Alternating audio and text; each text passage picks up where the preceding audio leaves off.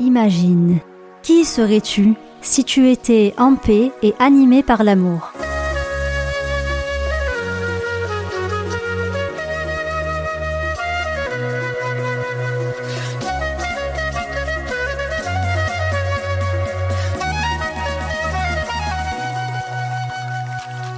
Bienvenue dans le podcast Car PDM, ton compagnon de voyage pour cheminer vers l'unité.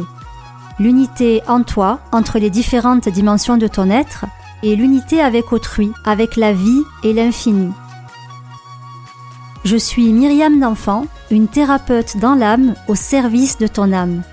Ma mission, te rappeler qui tu es au-delà des limitations, des jugements et des barrières. Tu sais, celles qui te divisent à l'intérieur et qui nous séparent à l'extérieur. Je t'accompagne dans la découverte de ta véritable nature pour que tu libères ton plein potentiel et que tu offres à ce monde ce qui te rend unique. Alors lève-toi et brille. Que ta lumière l'emporte car PDM. Aujourd'hui, ça y est, l'aventure commence pour de vrai et on entame cette toute première saison de Carpe Diem avec un épisode qui va me permettre de poser les fondations de nos discussions à venir et euh, de me livrer à toi en toute authenticité et en toute vulnérabilité.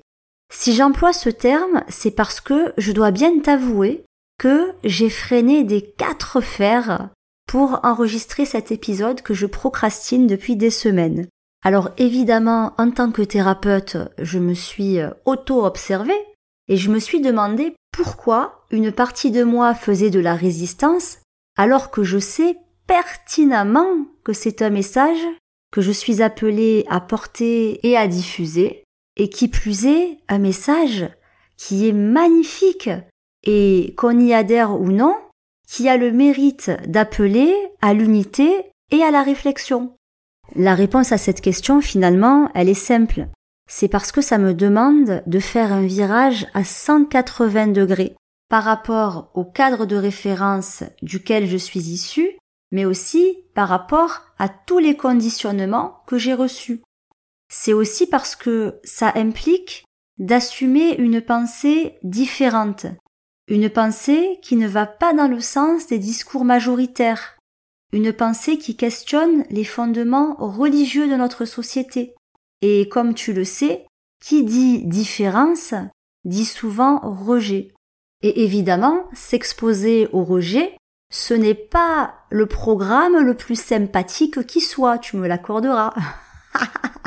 Mais bon, je me dis qu'il est temps de laisser s'exprimer pleinement, et je dis bien pleinement et pas à moitié, cette parole d'intégrité et de mettre en œuvre tout simplement qui je suis dans mon individualité et dans ma singularité. Et je pense que si chacun d'entre nous s'exprimait et agissait à partir de cet espace qui est connecté à ce que nous avons de plus vrai en nous, si chacun d'entre nous prenait sa juste place en extériorisant ce qui est à l'intérieur de lui, le monde serait bien plus paisible et bien plus accueillant.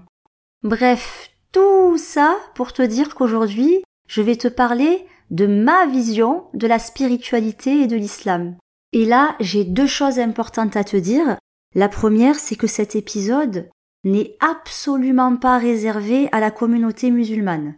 Il s'adresse à toute personne qui chemine sur la voie de l'unification et de la pacification, aussi bien intérieure qu'extérieure.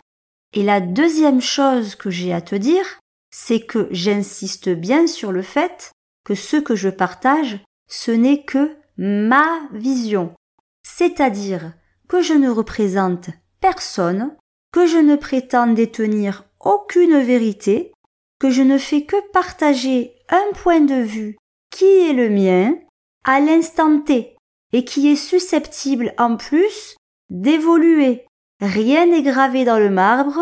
rien n'est figé, rien n'est tranché, parce qu'après tout, c'est le propre de l'humanité. Donc voilà, maintenant que c'est dit, maintenant que j'ai fait euh, ce petit disclaimer, on va pouvoir entrer dans le vif du sujet.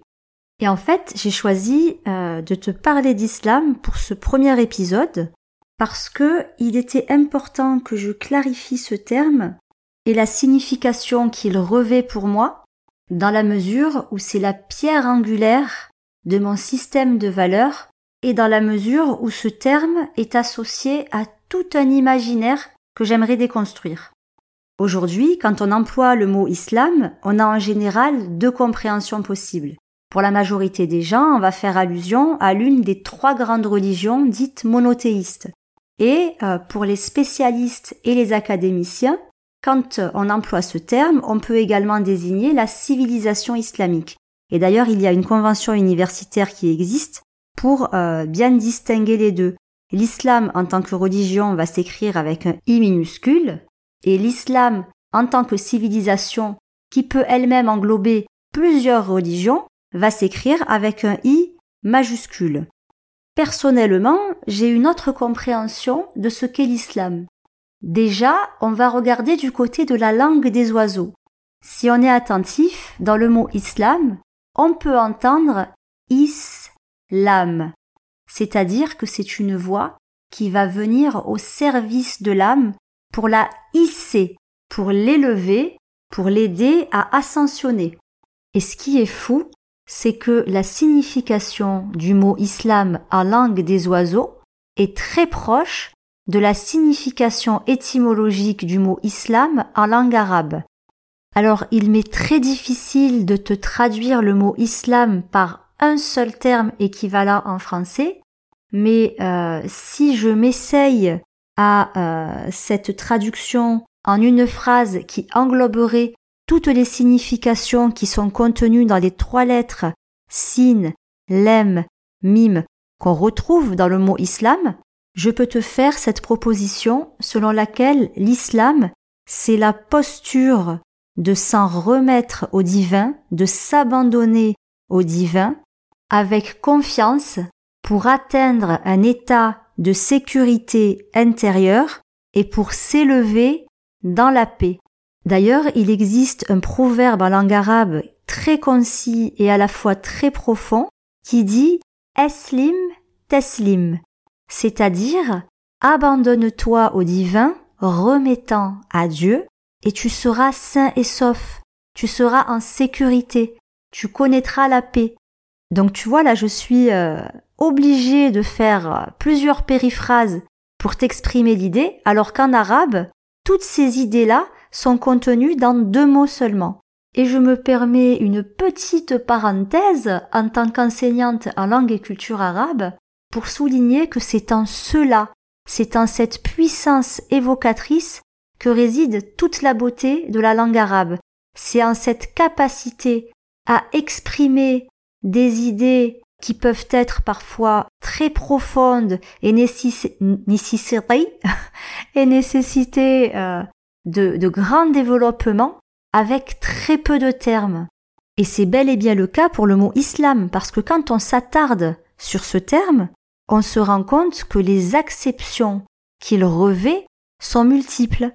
On a par exemple euh, le verbe eslema yuslimu qui veut dire s'abandonner à quelque chose, s'en remettre à quelque chose, se livrer à quelque chose et en même temps entrer dans un lieu ou un temps de sécurité.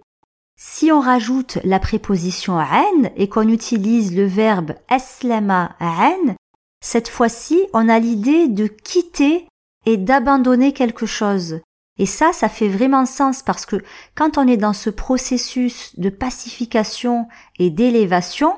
on se rend compte qu'il y a la nécessité de se dépouiller, de se défaire de tous les voiles qui nous éloignent du divin.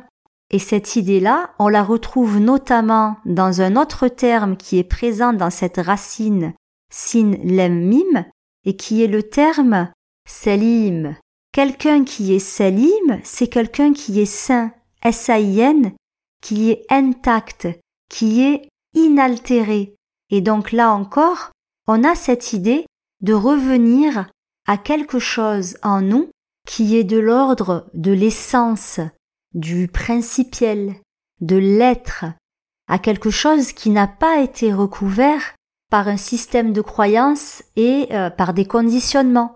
à quelque chose à quoi on accède par un processus d'élévation, un processus d'élévation en conscience, un processus d'élévation en connaissance, un processus d'élévation par l'expérience, et cette idée d'élévation, on la retrouve dans la racine sin, lem, mim, je le rappelle, la racine, hein, trilitaire en trois lettres du mot islam, à travers le mot soulem, qui signifie aussi bien un escalier qu'une échelle, et qui renvoie à cette notion de s'élever en degrés et d'ascensionner vers les stations spirituelles, vers les stations intérieures, vers les stations de proximité les plus hautes. Donc voilà déjà une première approche de ce que peut signifier l'islam lorsqu'on regarde du côté de la langue. Maintenant, je vais te parler de ma conception de l'islam. Dans ma conception des choses, j'envisage l'islam comme une voie spirituelle universelle et intemporelle, comme une voie spirituelle qui va bien au-delà du fait religieux. Et le fait religieux, c'est un concept qui est très important et que je vais prendre le temps de t'expliquer. Le fait religieux, tel qu'il est défini en sociologie, c'est un phénomène de psychologie collective qui commence à se former quand une religion apparaît. Et ça, peu importe de quelle religion il s'agit, parce que, en définitive, c'est toujours la même dynamique qui est à l'œuvre. Donc si euh, je devais le formuler autrement, je te dirais que en fait c'est un mécanisme de groupe qui est progressif et qui va se jouer au niveau de euh, la conceptualisation des images mentales et des représentations, au niveau donc de la co-construction d'un imaginaire. C'est un phénomène qui va s'auto-alimenter au fil du temps et qui va aboutir à la définition d'une identité collective, euh, mais aussi à l'instauration de normes et à la mise en place de euh, différentes formes d'organisation sociale. C'est-à-dire qu'on va avoir à la fois une dimension communautaire, une dimension culturelle et euh, une dimension historique. Et logiquement, ce phénomène de systématisation qui va s'opérer de manière plus ou moins consciente, il va avoir un impact direct sur les modes de pensée, sur les comportements et à plus grande échelle sur la vie des individus qui font partie de ce groupe. Et ça, c'est vraiment très important de s'en rendre compte parce que, euh, en fait, l'être humain, dès sa naissance, il est câblé pour s'intégrer dans un groupe. Sa survie en dépend. Dès sa plus tendre enfance, l'être humain dépend de ses parents. Il ne peut pas vivre sans eux. Son pronostic vital est engagé sans eux, sans eux bien sûr ou sans euh, des figures d'attachement qui joueraient ce rôle euh, de parents. Et en grandissant, c'est pareil, le besoin d'appartenance, le besoin de s'intégrer à un groupe est très fort. Nous sommes des êtres qui avons profondément besoin de connexion à l'autre, d'interaction avec l'autre. Et c'est à travers ce rapport à l'altérité qu'on va construire sa personnalité, qu'on va définir son identité. Et ça, c'est capital d'en avoir conscience parce que le rapport qu'on va entretenir avec le groupe, la place qu'on va aussi donner à ce groupe dans euh, notre vie, va directement déterminer le degré de liberté intérieure et euh, le degré d'intégrité que l'on va pouvoir s'octroyer dans notre relation à nous-mêmes. Donc, ce que je veux te dire quand j'affirme que j'appartiens à une voie spirituelle qui dépasse le fait religieux, c'est que, personnellement, dans mon rapport à la foi et dans mon rapport au divin, j'opère une distinction nette, précise et catégorique entre, d'une part, l'islam en tant que voie spirituelle, en tant que message sacré adressé à l'ensemble de l'humanité et donc en tant que message de portée universelle, en tant que message aussi qui appelle à la paix et à l'unité en soi et entre les hommes, et, d'autre part, l'islam en tant que religion institutionnalisée qui a intégré a posteriori des élaborations doctrinales, des élaborations euh, jurisprudentielles qui sont par essence une construction intellectuelle humaine qui est donc relative et qui est conditionnée par des réalités historiques, par des réalités politiques, par des réalités sociales, culturelles, par euh, des luttes de pouvoir et de domination. Et tous ces éléments-là,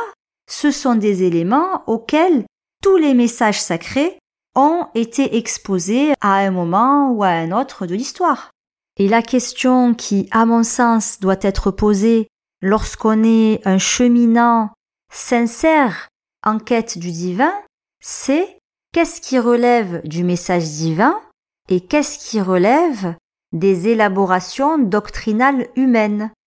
Et pour répondre à cette question, je voudrais partager avec toi deux versets coraniques, les versets 135 et 136 de la sourate La Vache, que tu vas entendre en langue arabe et que je vais ensuite traduire et commenter pour illustrer ma réflexion.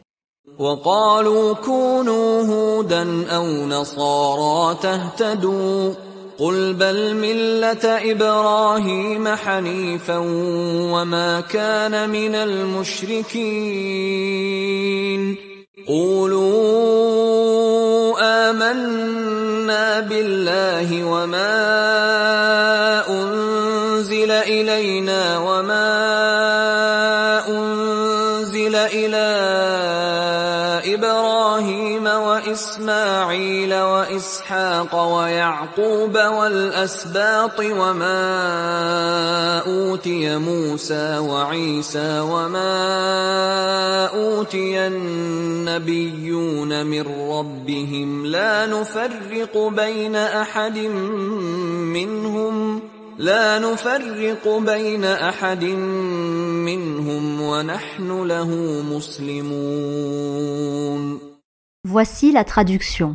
À ceux qui disent Faites-vous juifs ou chrétiens, vous serez bien guidés, vous serez dans le droit chemin. Réponds J'appartiens plutôt à la tradition primordiale d'Abraham, un serviteur dévoué dans son engagement envers Dieu, un serviteur qui n'était pas du nombre des associateurs. Dites, nous croyons en Dieu, à ce qui nous a été révélé, à ce qui a été révélé à Abraham, Ismaël, Isaac, Jacob et aux douze tribus d'Israël, à ce qui a été donné à Moïse et à Jésus, à ce qui a été révélé aux prophètes par leur Seigneur. Nous n'opérons aucune distinction, aucune différence entre eux et nous, et c'est à Dieu que nous nous en remettons pleinement. À mes yeux, ces deux versets que je viens de partager avec toi sont d'une profondeur et d'une ouverture magnifique, parce que non seulement ils invitent à ne pas s'identifier à une religion institutionnalisée, et là en l'occurrence il s'agit du judaïsme et du christianisme qui sont cités,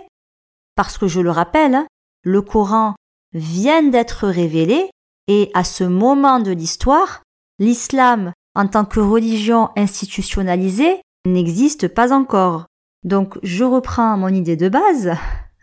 Ces deux versets invitent non seulement à ne pas s'identifier à une religion institutionnalisée et à une communauté qui euh, se positionnerait en détentrice absolue de la vérité,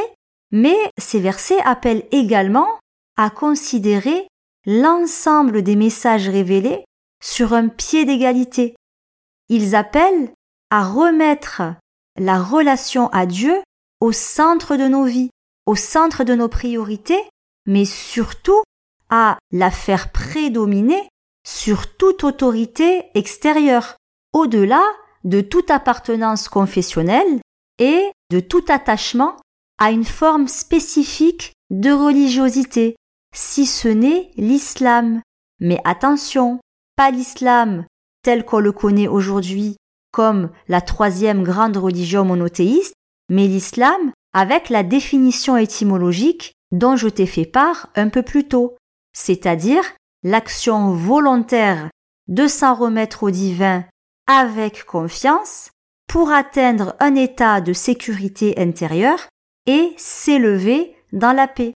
Et donc, en d'autres termes, et encore une fois, ce n'est que mon humble avis et euh, ce que je vais dire n'engage que moi, mais en d'autres termes, je crois très fortement que si le Coran avait été révélé de nos jours, les musulmans, en tant que communauté confessionnelle telle qu'on la connaît aujourd'hui, en tant que troisième euh, grande religion monothéiste, eh bien, je crois qu'ils auraient également été visés par ce verset, parce que ce qui est signifié, me semble-t-il, à travers cette exhortation coranique à dire, je cite, J'appartiens à la tradition primordiale d'Abraham, un serviteur dévoué dans son engagement envers Dieu, un serviteur qui n'était pas du nombre des associateurs, eh bien, ce qui est signifié, en tout cas tel que je le comprends, c'est qu'il ne s'agit pas de se déclarer euh, juif, chrétien ou musulman, mais il s'agit d'entretenir un rapport au divin immédiat et direct, sans lui associer qui que ce soit, ni quoi que ce soit. Il s'agit de se connecter à sa guidance intérieure, ce que le Coran appelle Huda, et de se mettre au service du divin, ce que le Coran appelle Ibada.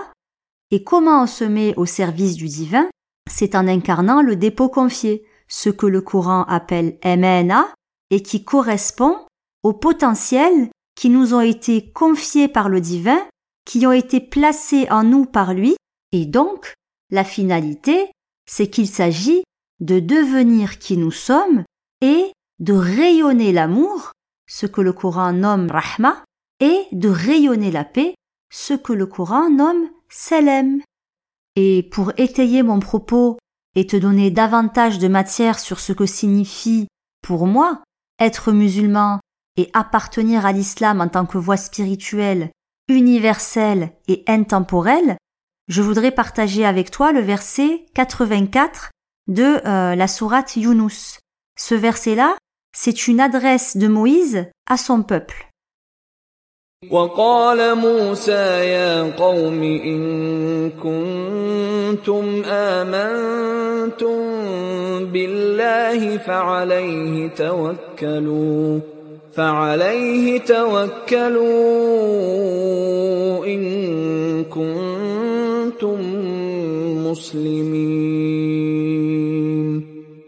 Voici la traduction. Moïse dit Ô mon peuple, si vous avez foi en Dieu, si vous mettez en œuvre le dépôt confié par Dieu, alors reposez-vous sur lui, placez votre confiance en lui, confiez-vous à lui si vous êtes mouslimine. Et là, volontairement, je vais garder le terme mouslimine parce que c'est celui qui est utilisé en langue arabe dans le Coran et qui est euh, généralement traduit par musulman.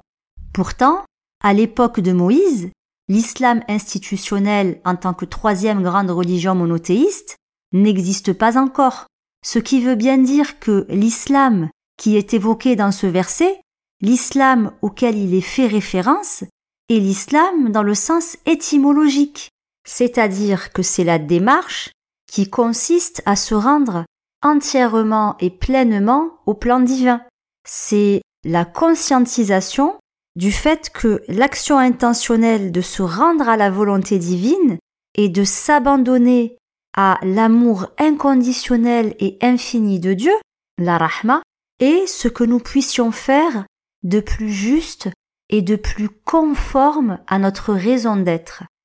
C'est la raison pour laquelle, encore une fois, dans ma conception des choses, le mot musulman tel qu'on l'emploie aujourd'hui, c'est une très mauvaise traduction ou une très mauvaise transcription ou translittération, peu importe le terme qu'on utilise, mais qui en soi n'a aucune raison d'être sur le plan linguistique. Vraiment, je ne comprends pas pourquoi parfois on traduirait le terme musulman par les personnes qui font cette démarche de remise en Dieu, et d'autres fois on emploierait le terme musulman rendu tel quel qui ferait référence à une communauté religieuse.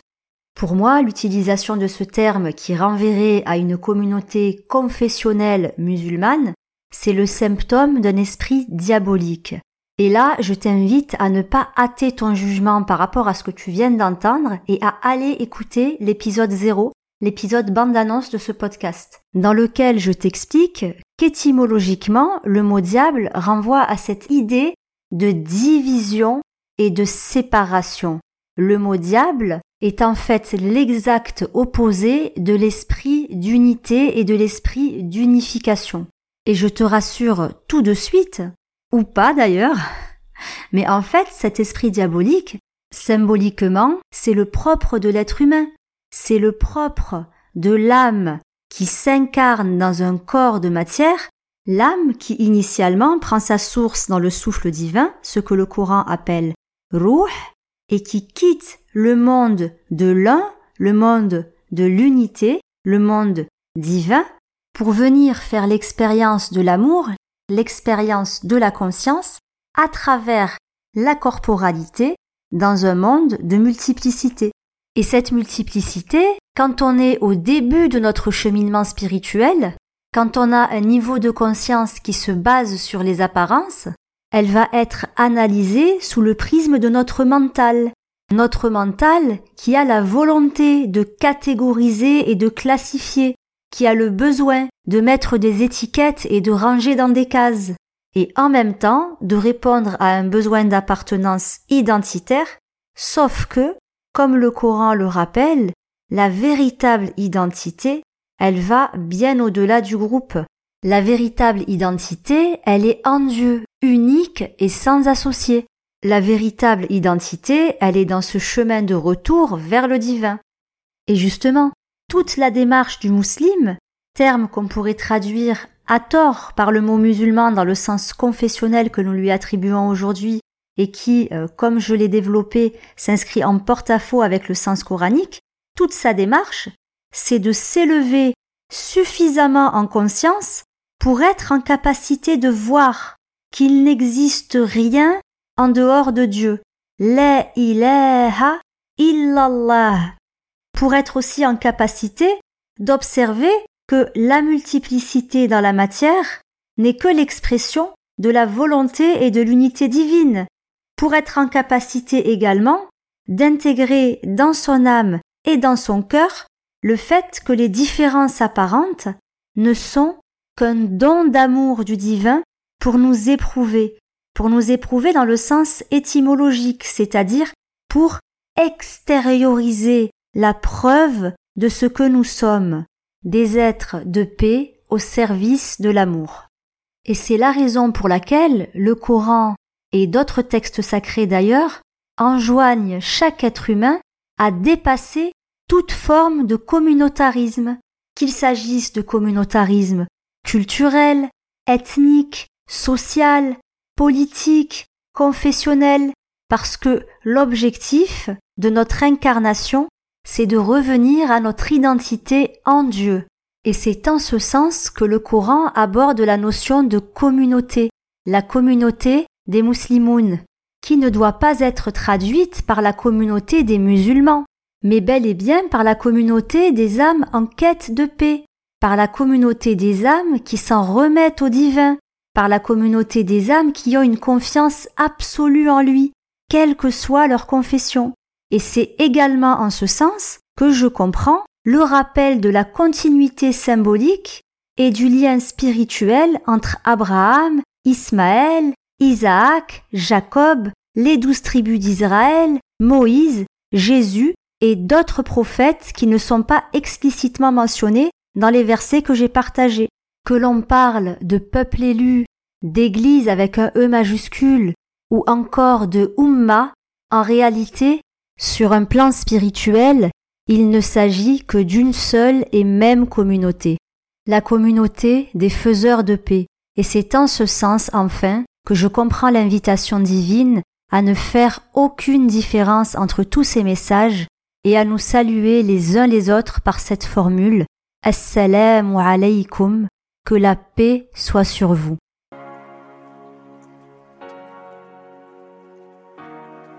Et voilà, c'est tout pour aujourd'hui. Merci infiniment pour ton écoute J'espère que tu as apprécié l'expérience Carpe Diem et je t'invite à la prolonger sur Instagram via le compte Myriam d'Enfant. Si cet épisode t'a plu, n'oublie pas de laisser 5 étoiles sur ta plateforme d'écoute préférée. En attendant notre prochain rendez-vous, reste connecté et surtout va en paix.